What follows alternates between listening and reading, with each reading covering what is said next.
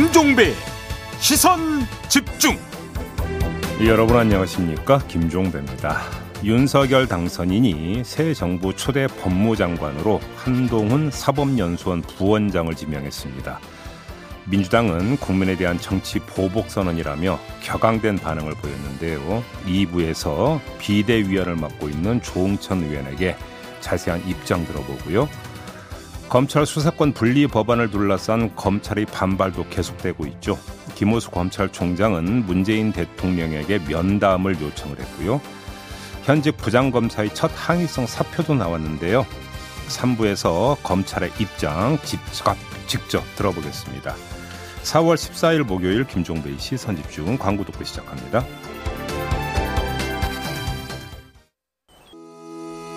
시선집중은 촌철님들의 다양한 목소리를 기다립니다. 짧은 건 50원, 긴 건 100원인 문자메시지 샵 8001번, 스마트 라디오 미니와 유튜브 라이브로도 시선집중과 함께하실 수 있습니다. 믿고 듣는 진품시사, 김종배의 시선집중.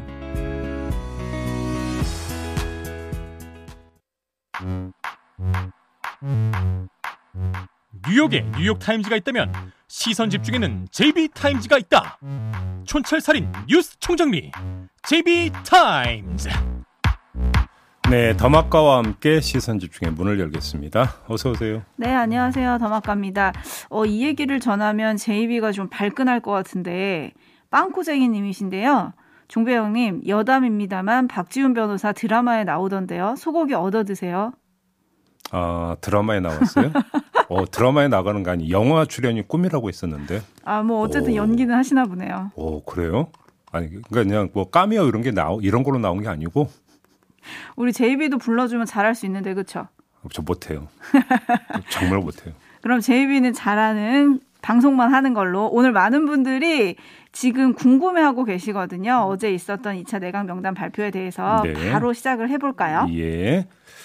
자, 윤석열 당선인이 어제 2차 내각 명단을 발표하면서 한동훈 사법연수원 부원장을 법무부 장관으로 지명을 하지 않았습니까? 네. 자, 그 브리핑 내용 직접 들어보시죠.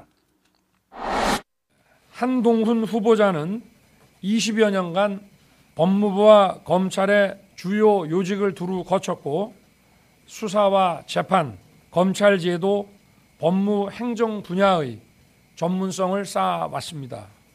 앞으로 법무 행정의 현대화 그리고 글로벌 스탠다드에 부합하는 사법 시스템을 정립하는 데 적임자라고 판단했습니다.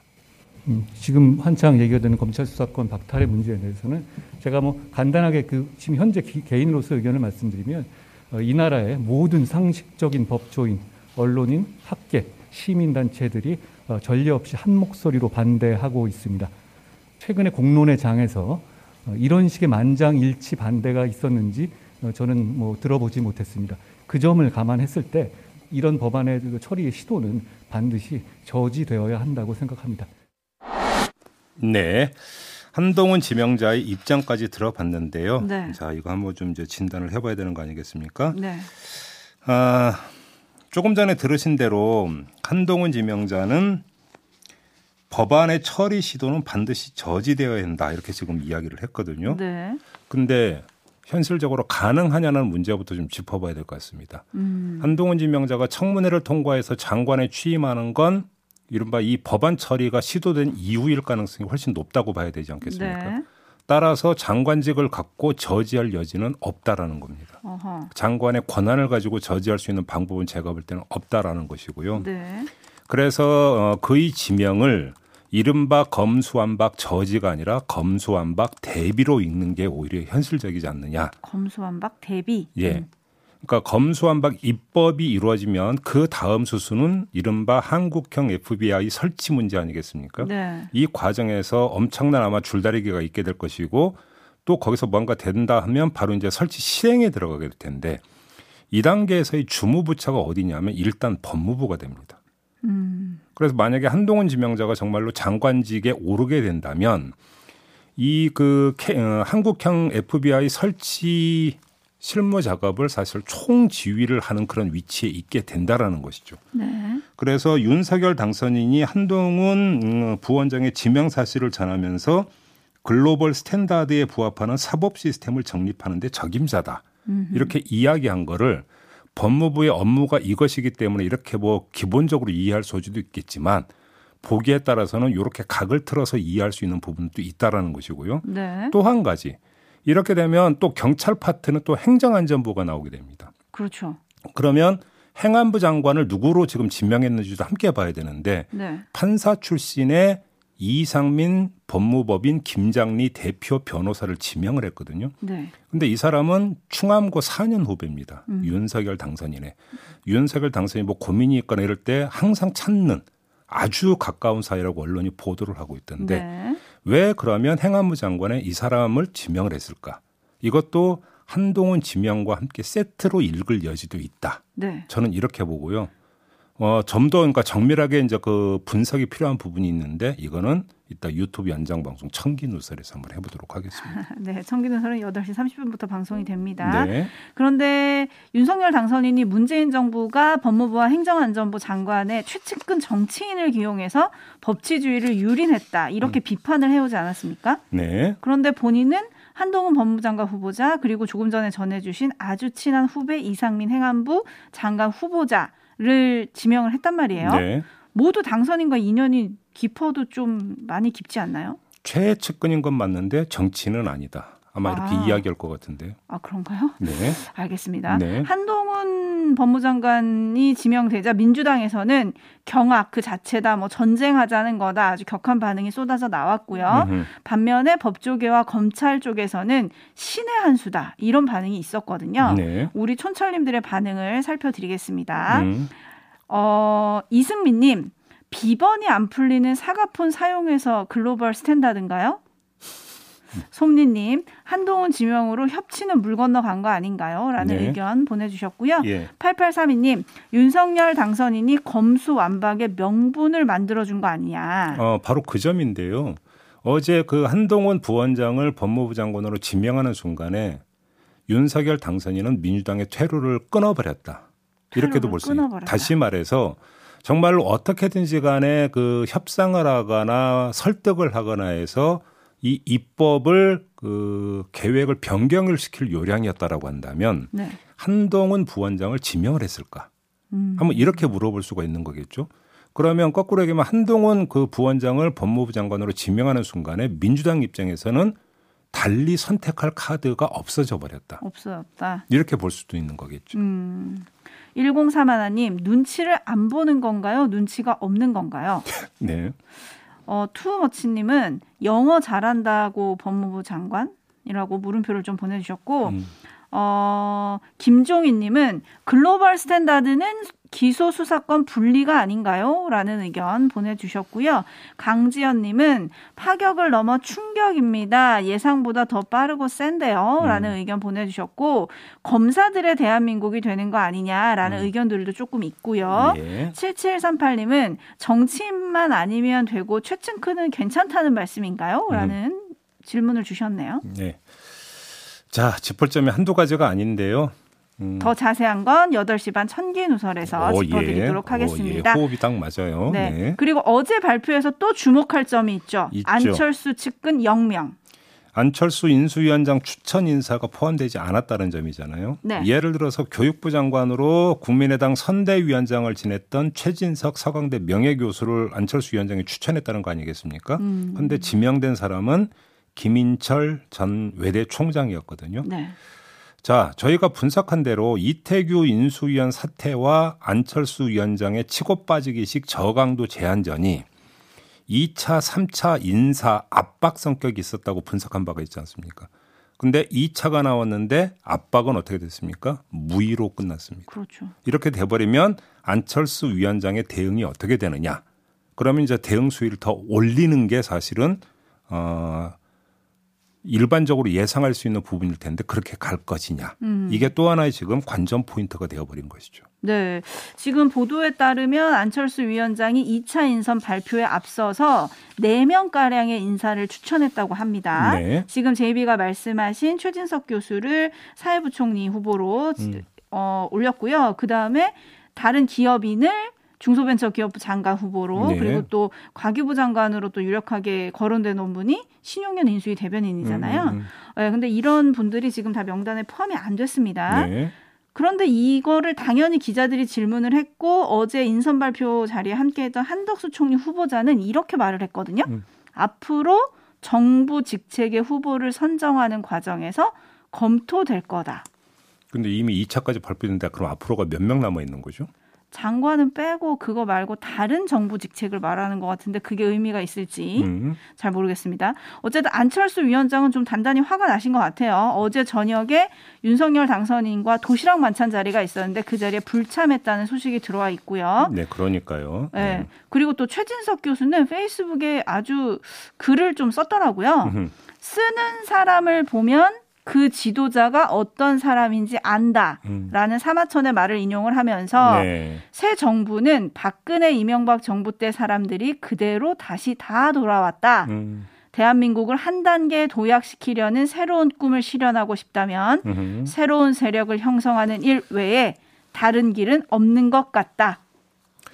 이별 선언 같아요. 이러면 이제 그 주목해서 봐야 되는 게 두 가지가 나오죠. 1번.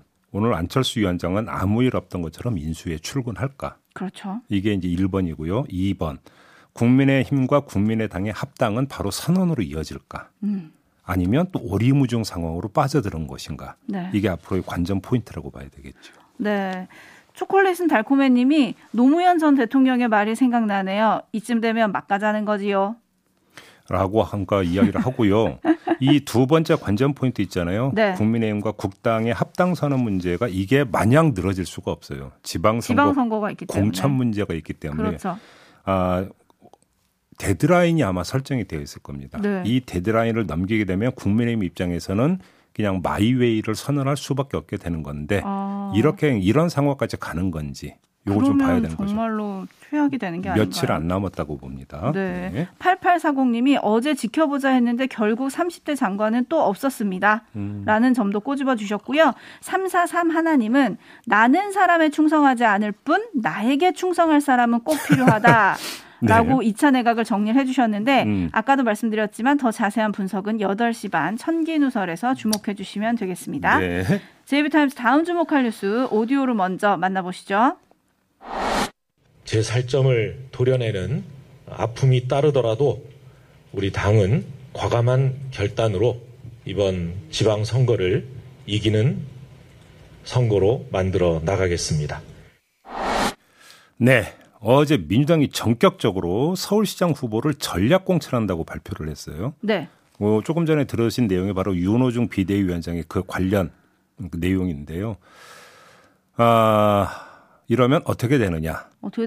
자, 신현영 대변인은 이미 신청한 후보자를 배제하는 것이 아니라 그들도 포함해서 전략 후보를 물색하고 검증할 것이다. 이렇게 이야기를 했는데 이게 살짝 말장난 같은 게 전 좀 그렇게 보이는데 아닌가요? 아니, 누가 있어서 이렇게 얘기하는 건지. 사실상 외부 영입 또는 출마 의사를 밝히지 않은 다른 당내 인사가 전략 공천된다고 보는 게 상식이겠죠. 그렇죠. 신현영 대변인은 이렇게 이야기를 했지만 그럴 거면은 뭐하러 전략 공천하느냐. 반문을 당연히 받게 되는 거 아니겠습니까? 그러니까요. 이미 뭔가 출마 선언을 밝힌 사람들이 있는데도 불구하고 전략 공천을 한다고 발표한 건 이 사람들 갖고는 안 된다라는 판단인 건데. 그렇잖아요. 그러니까요. 자, 그러면 누구냐? 이게 이제 그 세간의 관심을 집중시키는 건데 이낙연 고문 이야기가 지금 급부상을 하고 있지 않습니까? 네. 근데 누구냐 이전에 짚을 점이 하나가 있습니다. 지방선거가 의외로 정치 선거로 흐를 가능성이 커졌다라는 점부터 먼저 짚어야 되는 겁니다. 조금 전에 이제 한동훈 그 부원장의 법무장관 지명 사실을 그러니까 분석을 하지 않았습니까? 바로 네. 이거하고 연결이 되는 문제인데요. 민주당이 그 이른바 검수완박 당론을 채택을 하자 윤석열 당선인이 한동훈 법무장관 카드를 꺼내들어서 지금 맞대응을 했잖아요. 지방선거 전에 이 문제가 전국의 소용돌이가 될 것은 거의 불보도 뻔하다고 봐야 되고요. 그렇게 되어버리면 서울시장 선거는 그 소용돌이 한가운데 위치하게 될 겁니다. 왜 그러냐면 지방선거에서 가장 상징적인 어떤 의미를 가지면서 고지전이 전개되는 게 바로 서울시장 선거이기 때문인데 만약에 지방선거 구도가 이렇게 짜인다면 전략공천의 후보 선택 기준도 그에 맞춰서 조정될 가능성이 있다는 겁니다. 네. 그래서 무슨 뭐 법조인 출신이 된다 이런 걸 뜻하는 게 아니고요. 자, 이 그 부분에서 앞으로 윤석열 정부가 출범한 이런 방향으로 갈 것이기 때문에 민주당의 논리로는 이걸 그러니까 총력 저지를 해야 된다. 네. 그래서 모두 모여라. 총결집을 해야 되고 그러면서 정치적 의미와 정치적 상징성을 대폭 강화를 할 거라는 것이죠. 네. 그렇기 때문에 민주당의 색깔을 상징하는 그 상징성이 높은 사람을 전략공천할 가능성이 높다고 봐야 되는 것이고 거기서 아마 이제 낙점이 이루어지게 될 거라는 것이죠. 그러면 그 상징성이 큰 사람이 누가 될 거냐. 이제 많은 분들은 다 그래서 누구냐. 이게 제일 궁금한 거잖아요. 네. 언론은 소설일 수도 있고 뭐 잘된 보도일 수도 있는데 여러 가지 이름들이 나옵니다. 이낙연 전 총리 지금 언급해 주신 것처럼 이낙연 전 총리 그리고 이재명 전 대선 후보 정세균 전 총리 이런 거물급 인사들의 전략공천 가능성 거론되고 있고요. 지난번에 오세훈 시장이랑 붙었던 박영선 전 중소벤처기업부 장관 그리고 박지현 공동비상대책위원장 출마도 지금 나오더라고요. 거론성이. 그러니까 어제 한동훈 지명이 전해지는 순간에 민주당 안에서 나왔던 그 핵심 단어가 뭐였습니까? 검찰공화국 선포라든지 네. 정치보복선 이런 그 표현이었잖아요. 그러면 그 다음에 따라붙는 레토릭은 뭡니까? 지키자가 될 거라는 겁니다. 그러게요. 네. 문재인을 지키고 이재명을 지켜야 되고 민주당을 지켜야 된다. 아마 이런 어떤 그 호소 전략으로 나오게 될 거라고 보는데 네. 그렇게 된다면 바로 이 지키자의 수문장이라는 표현은 별로 수비대장이라고 하는 게 더 맞아야 되나요? 아무튼 그런 성격의 인물이 누구냐. 아마 이걸 찾으려고 할 가능성이 높다고 봐야 되겠죠. 그러니까. 그러면서 두 마리 토끼를 다 잡아야 되죠. 경쟁력도 있는 사람. 따라서 그거는 지명도도 있는 사람. 네. 이런 것이 돼야 되기 때문에 그거는 민주당 비대위 목, 그다음에 공관위의 몫이라고 봐야 되겠죠. 굉장히 복잡합니다. 사실 최근 여론조사 보면 오세훈 시장이 민주당 누구와부터도 아주 여유 있는 승리를 하는 걸로 지금 나오거든요. 네. 그래서 누가 나와야 할지 좀 궁금한데 가사님은 누가 나와도 깨집니다. 아름다운 경선만이 희망이 될 겁니다.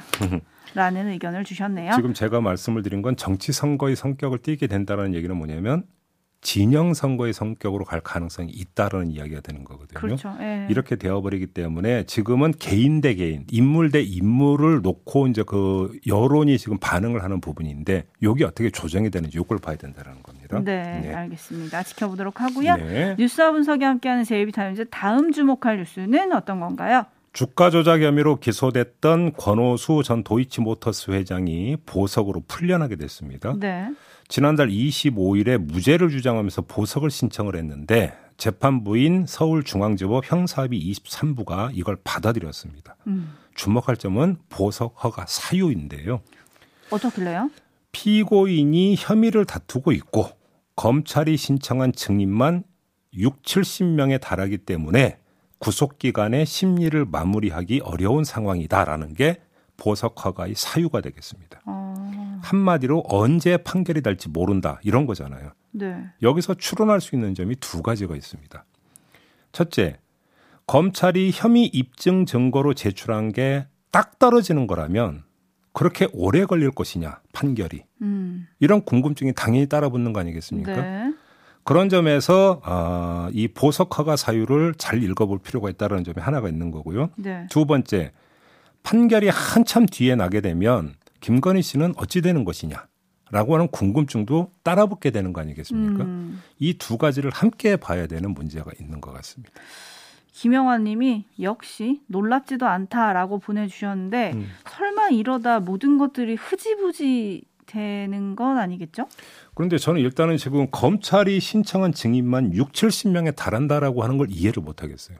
아, 그래요? 왜 그러냐면 예를 들어서 그 관련 보도가 여러 번 나온 적이 있지 않습니까? 그래서 뭐 김건희 씨의 경우에는 어떤 증권사의 계좌를 이용해서 몇 회 거래가 이루어졌고 그래서 거래 총 양이 얼마고 네. 이런 것들이 다 나왔잖아요. 네. 그러면 그 공소를 유지하고 재판을 끌어내는 데 있어서 강력한 증거는 증언이 아니라 바로 이런 어떤 거래 기록 이런 것들이 되는 것이 상식 아니겠습니까? 그렇죠.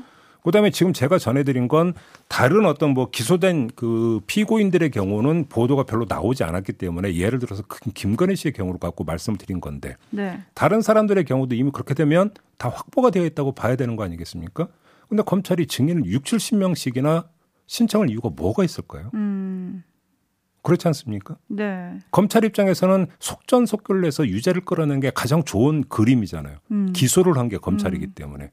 그런데 6, 70명의 증인을 검찰이 신청을 했다는 게 저는 이해가 좀 잘 되질 않는 거죠.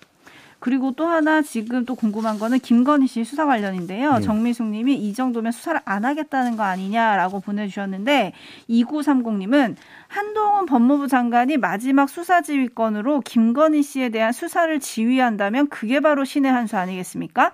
민주당 아무 말도 못할 것 같습니다. 라고 해주셨는데. 한동훈 지명자는 어제 수사지휘권 안 쓰겠다고 했죠. 안 쓰겠다고 했습니다. 네, 네. 그렇습니다. 그래서 아무튼 이 상황도 어떻게 될지 지켜봐야 되는데 권오수 회장 도대체 무슨 죄를 진 거냐. 좀 까먹으셨을까 봐 제가 상기를 시켜드리면 지난 2009년 12월부터 3년 동안 공범들과 91명의 명의의 계좌 157개를 이용해서 인위적인 방법으로 회사 주가를 끌어올린 혐의로 재판에 넘겨졌습니다. 그런데 그 공범이라고 했는데 그 기소된 사람 중에 어떤 사람은 자신의 유죄를 또 인정을 했다라는 보도도 제가 접한 바가 있거든요. 네, 근데 또 어제 보도는 하여튼 공범으로 같이 구속됐던 분들도 다 보석으로 풀려났다는 보도가 있었죠. 네, 이 재판도 진짜 어떻게 가는 건지가 궁금하네요. 자, 마무리하죠. 담화가 수고하셨습니다. 고맙습니다.